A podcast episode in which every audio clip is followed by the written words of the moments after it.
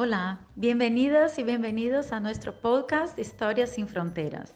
Soy Elena López, fundadora de Abrazo Cultural, y en este espacio nos acercaremos a las historias de personas refugiadas e inmigrantes de diversos países para romper estereotipos y abrazar la interculturalidad. Esperamos que disfruten de este viaje. Hola a todos y a todas, soy Mariana de Macedonia y soy voluntaria en Abrazo Cultural. En esta sexta edición de nuestro podcast entrevistamos a Ana Lucía Olivos de Perú, que es profesora de interculturalidad en Abrazo Cultural. Y en esta entrevista ella nos cuenta su experiencia en gestión de proyectos sociales relacionados con el trabajo de mujeres migrantes y refugiadas y también nos compartirá otras historias interesantes. Pues hola Ana Lucía y bienvenida. ¿Qué tal? Buenos días, gracias. Gracias por uh, aceptar nuestra invitación. bueno, siempre es un placer, ¿eh? Siempre es un placer por eh, contar con abrazos, sin duda, y participar de sus proyectos y con sus proyectos. Pues cuéntanos un poco de ti. Sabemos que eres peruana, pero viniste a Barcelona muy pequeña. Y cuéntanos eh, cómo fue la experiencia de emigrar tan joven y cómo fue la adaptación a una nueva cultura. Mm. Mira, yo vine a España con cinco años, eh, ahora tengo 35, así que tengo ya 30 años aquí viviendo en, Barcelona. Eh, y sí que es verdad que vine, vine muy, muy pequeña y tengo mm, recuerdos como muy, como flashes de vida, ¿no? Em, de hecho, mi mamá me dejó en, Perú cuando yo era todavía muy pequeña, creo que tenía como unos tres años y medio.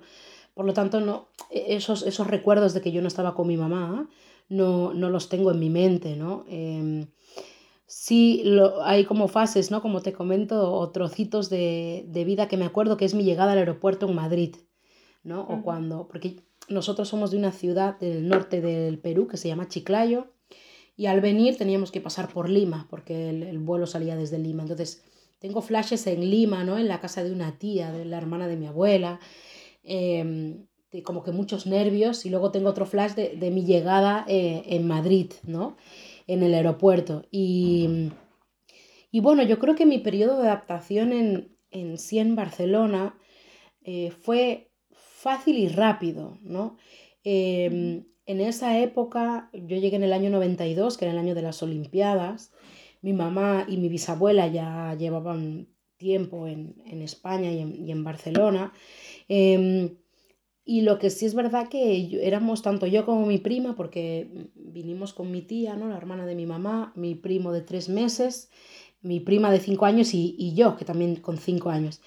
Y éramos las primeras eh, personas y mujeres racializadas en el colegio. ¿no?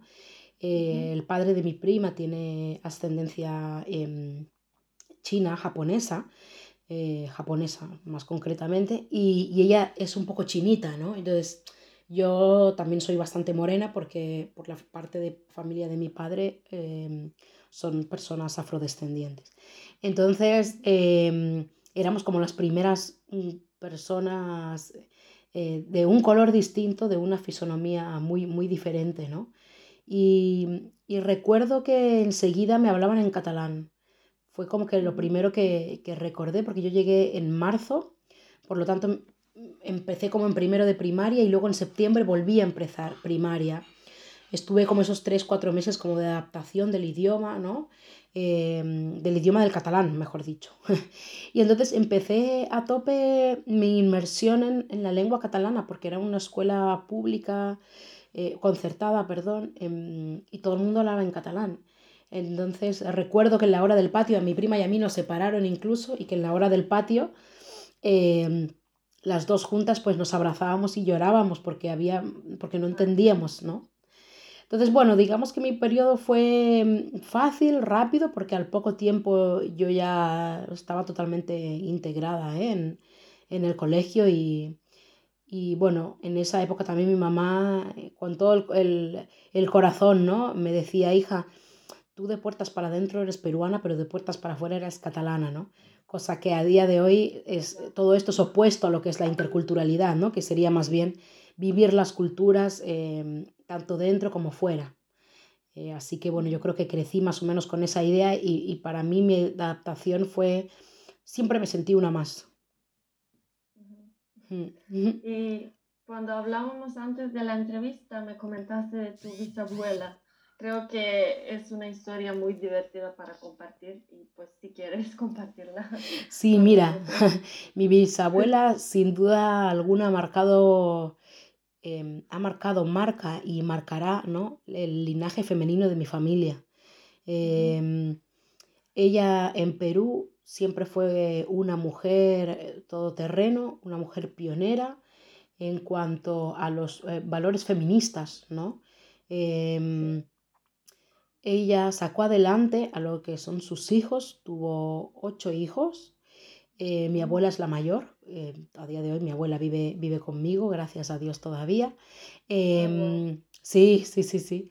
Em, y, y, ella pues sacó a su familia adelante sola, ¿no? Eh, las parejas que tuvo no estaban a su altura. Ella siempre decía que no estaban a su altura, ¿no?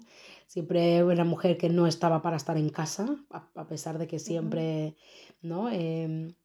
Em, las personas con las que se rodeaba eran, no, ¿por qué vas a estudiar o para qué vas a hacer algo? ¿Por qué vas a ser emprendedora si puedes estar en tu casa criando a tus hijos? En cambio ella no, ella siempre quiso superarse, siempre quiso aprender, y trabajó desde en una peluquería, se montó un negocio de, mm, como de restauración, eh, aprendió también en temas de costura, o sea, hacía siempre un montón de cosas para salir adelante. Y en una de esas formó desde muy pequeño a, mi tío, el hermano de mi abuela, a que estudiara medicina. Eh, mi tío dijo, bueno, pues si yo voy a estudiar medicina me voy a España. Y se vino a Zaragoza a, estudiar la, carrera de medicina. Y mi bisabuela dijo, mira, yo voy a ir para conocer un poco Europa, ya que tú estás ahí en Zaragoza y yo voy a conocer, ¿no? Porque ella tenía su trabajo, se compró su casa, una casa preciosa en Lima. Em, y ella pues tenía sus cosas, sus trabajos, ya te digo, de, emprendedora, de ayudar a las personas a poder encontrar su, su proyecto de vida y su proyecto profesional y se vino a Europa, estuvo viajando en Italia, estuvo en Holanda, estuvo em, en Alemania, tiene un montón de fotos ¿no? de diferentes sitios a los que, a los que ella estuvo em, y finalmente llegó a Barcelona y se enamoró de esta ciudad, ¿no? ¿Por qué, ¿Por qué será? Que Barcelona tiene algo que hace que, que las personas nos enamoremos de, de ella eh, y que decidamos al final quedarnos, ¿no? Y eso fue lo que pasó. Mi bisabuela vino, le encantó Barcelona y dijo, pues aquí me quedo. Y así fue. Eh, conoció en una de esas a una señora catalana, una señora que no era muy mayor, pero que se conocieron en un día sentadas en un parque y mi bisabuela, pues eh, más conocida como la mamita Carmen, eh, así le, le, gustaba a ella como la, que la recordáramos. Eh, habló con esta señora y se cayeron en simpatía y la señora dijo, mira, pues yo necesito a alguien que simplemente me haga pues compañía, que esté conmigo, que me dé conversación. Y empezó a trabajar con, con ella eh, y era una señora pues, mm, pues mm, con dinero, digamos, ¿no? De, catalana. Entonces empezó así, mi bisabuela, hasta que se pudo alquilar ella su piso, esa señora falleció y, luego mi bisabuela ha estado ayudando eh, a las personas peruanas que llegaban eh, desde el Perú a Barcelona. Todas llegaban a su casa. Digamos que eh, lo que ahora en Barcelona se conoce como el SAIER, ¿no? que es el Servicio de Atención e Información a Personas Extranjeras. Mi bisabuela lo creó en su propia casa casi, ¿no? De personas peruanas que todas esas personas llegaban porque sabían que la mamita Carmen les iba a dar un hospedaje y les iba a orientar. Y mi bisabuela pues también ah, se hizo también su, pequeño eh, como estudio de, conseguir trabajo a las mujeres que llegaban, pero también las forzaba y las, las motivaba para que fueran emprendedoras sociales, ¿no? Em, de que crearan su propio negocio, de que aprovecharan la oportunidad, que se formaran. Em, y de hecho fue así que en el año 94-95 le hicieron un homenaje desde el consulado a, la madre peruana ¿no? de, del año. Y, a día de hoy esas personas que ella en su momento ayudó a crear su negocio, ¿no? Eh, no desde el punto de vista de estructura, ¿no? sino desde el punto de vista de, fomentarles e inspirarles a, esta, a, esa superación personal y profesional, a día de hoy siguen teniendo sus trabajos, eh, son personas exitosas, ¿no? Em, y, bueno, que han sabido también querer a Barcelona y, repartir esa, esa, humanidad que creo que mi bisabuela logró hacer en, en, cada persona que llegaba a su casa, ¿no? Sí, eso seguro. y tú continuaste con esto, ¿no? Porque creo que trabajas con asociaciones peruanas y latinas en Barcelona, ¿no? Sí, sí, sí, sí, sí, sí. Yo creo que, bueno, toda, como te comentaba antes, ¿no? Casi todo el linaje femenino eh, de casa eh, nos hemos más o menos orientado a la parte como más social. Mi, mi mamá, a pesar de, de haber tenido un buen trabajo en, el Perú, ¿no? Eh, en el área más administrativa eh, de la seguridad social. Aquí empezó a trabajar cuidando personas mayores. Eh, mi tía también se formó, como en, estos, ahora se llama animación sociocultural, pero en aquella época era simplemente entretener a la gente mayor. ahora pues le ponemos título a todo, ¿no? y sí, digamos que, que mi carrera y la decisión en cada paso profesional ha estado marcada por, por esta parte como más personal también, ¿no? Y, a día de hoy, pues estoy, mm, eh, trabajo en una fundación que trabaja con mujeres migradas, pero aún así eh, siempre sigo mi línea como más de, voluntariado a, a, entidades peruanas. De hecho, ya casi que en el segundo año de carrera empecé a vincularme mucho más a las asociaciones eh, peruanas en Barcelona y a las latinoamericanas también, ¿no?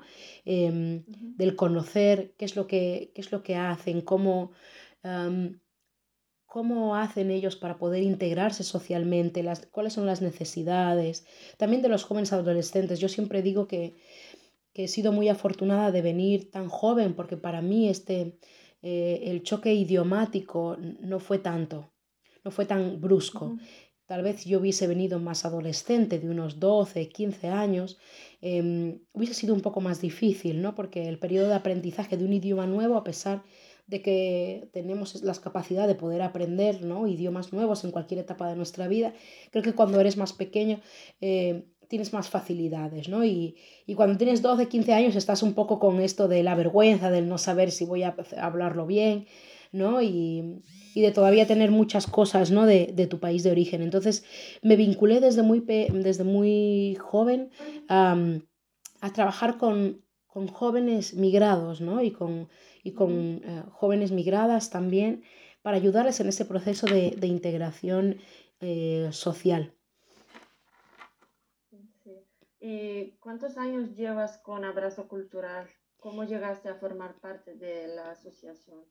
Mira, pues abrazo yo la, hace como unos 3, 4 años atrás. Yo estuve trabajando en el Ayuntamiento de Barcelona, eh, estuve trabajando en el Departamento de Barcelona Ciutat Refugi em, a través de una, mm, de una beca de la Open Society Foundation, en la cual pues, eh, personas migradas eh, o que tengan un perfil mm, migratorio podían trabajar en la administración pública y también eh, formar parte de un consejo asesor de, migración y refugio en la Comisión Europea. Entonces yo tuve la suerte de ganarme esa beca y estar durante un año trabajando em, por la integración de las personas migradas en las ciudades. Y en una de esas, em, preparando eh, temas para el Día Mundial de Personas Refugiadas, eh, di con, la web de, Abrazo Cultural, ¿no? Em, y a partir de ahí pues empecé como a seguirlos, me, me pareció una, una idea muy innovadora de poder trabajar la integración em, de las personas migradas con las propias voces de las personas migradas. Creo que esto es el, valor añadido que tiene Abrazo Cultural, ¿no? Porque si bien hay muchas entidades que trabajan la interculturalidad, que trabajan la cohesión social, eh, Abrazo Cultural lo hace eh, desde la propia em, expertise de las personas migradas y eso es un valor muy importante. Eh, y siempre, siempre las empecé a seguir, las empecé a seguir hasta que eh, me puse en contacto con Elena, ¿no? con, con la directora, y mostré mi interés en, en poder colaborar y, y, en poder formar parte de alguna manera, ¿no?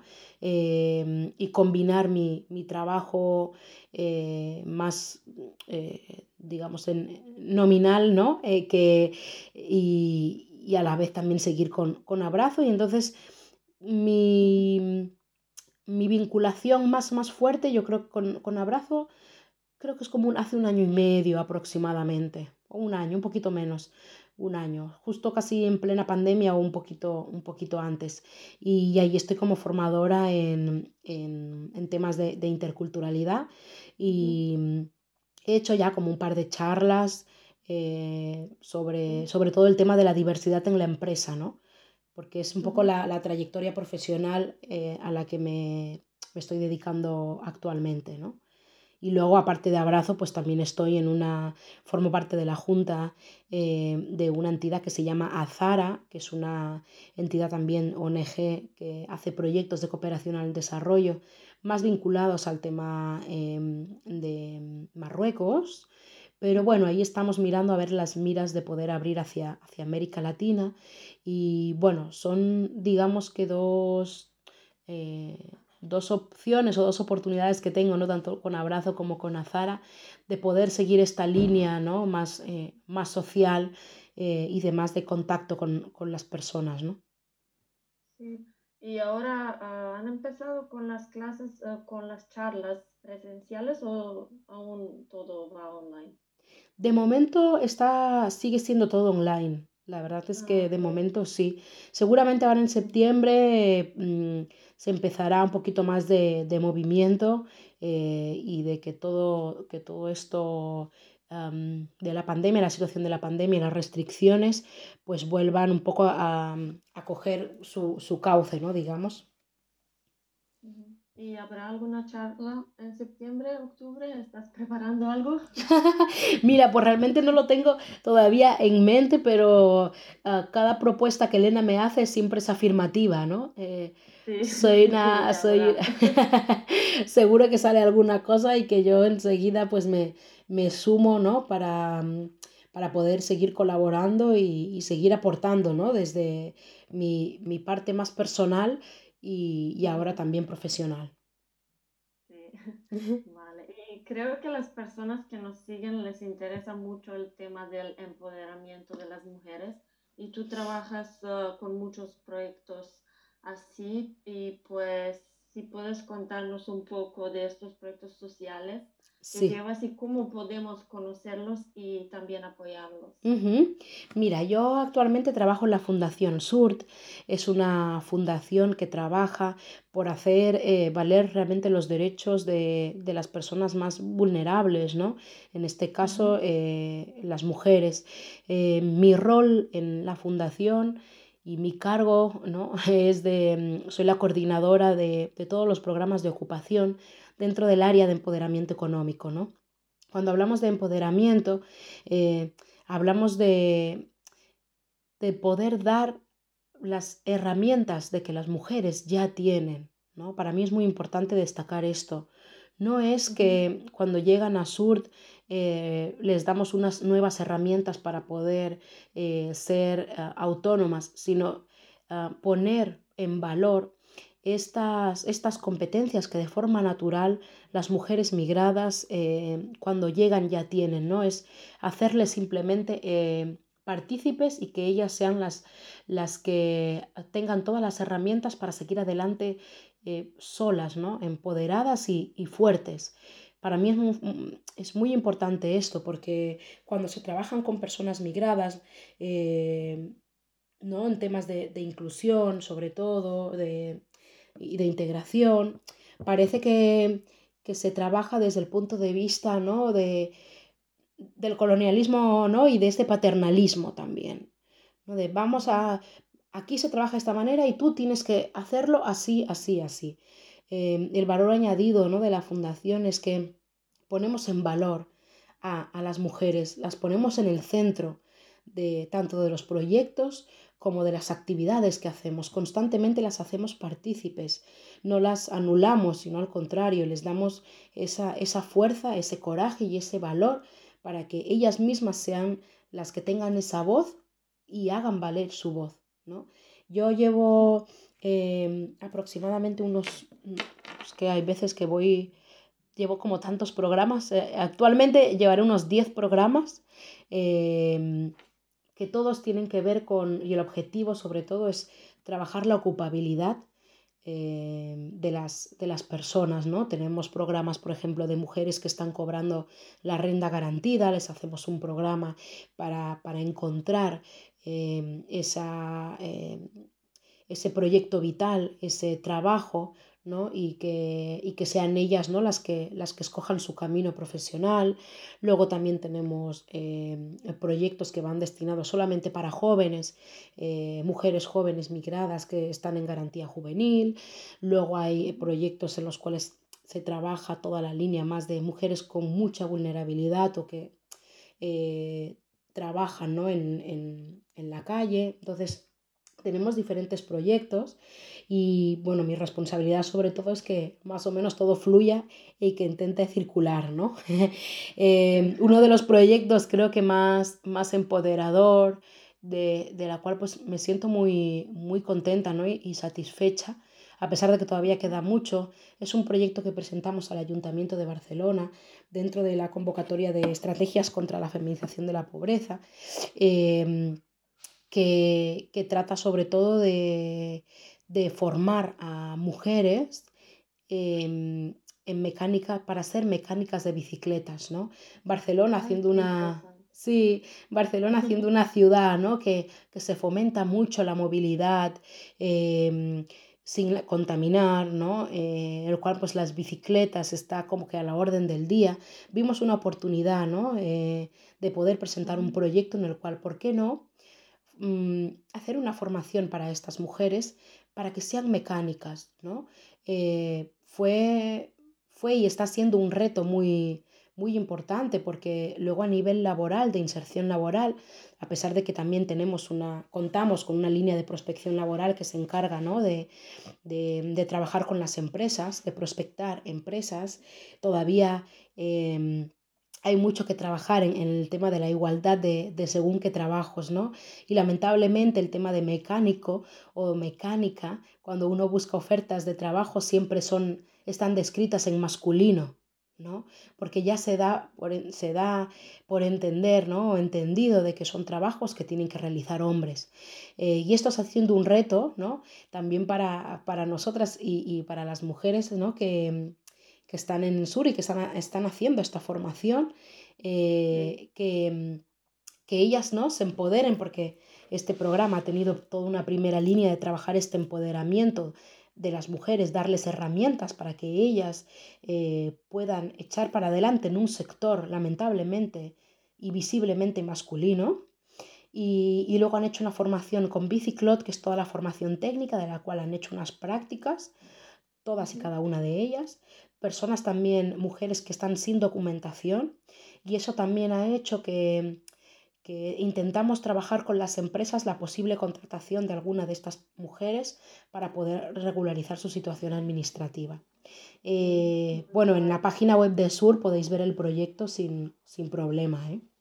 Y poniendo surt.org también encontráis toda, toda la publicidad, digamos, y los proyectos de esta fundación.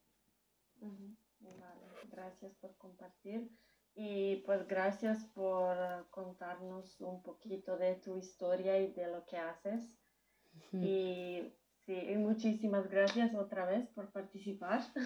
No, de verdad que gracias, gracias a vosotras, ¿no? Que mm, lo he dicho al, inicio, para mí es un placer eh, poner un poco de, voz, ¿no? Y, una de las cosas que, que que me gusta destacar ¿no? desde el trabajo de abrazo es eh, nuevamente ¿no? el poner a las personas migradas ¿no? en, eh, al frente de, de, proyectos sociales, de, mm, de nuevas formas de, de, de crecer y de, y de, ver y convivir en la, en la, ciudad ¿no? a través de esta, de esta interculturalidad. Sin duda alguna, eh, para mí mm, es, es, me siento muy orgullosa también de formar parte de, de Abrazo por ello, ¿eh? Eh, porque al final ser hay muy pocos espacios ¿no? en el cual una mujer migrada, racializada, eh, explique que es coordinadora de unos programas de ocupación. ¿no? Estamos más acostumbradas a escuchar de que hay mujeres migradas en puestos no, no tan cualificados y, y, es nuestra propia voz la que, la que tenemos que seguir alzando. ¿no? Y si es a través de abrazo, pues siempre, se, siempre será bienvenido y el poder eh, colaborar. Mm. Bueno, aquí terminamos nuestra eh, entrevista. Muy bien. Y gracias a todos los que nos han escuchado hasta aquí y nos vemos en el próximo podcast. Un abrazo. Hasta luego, abrazos, adiós.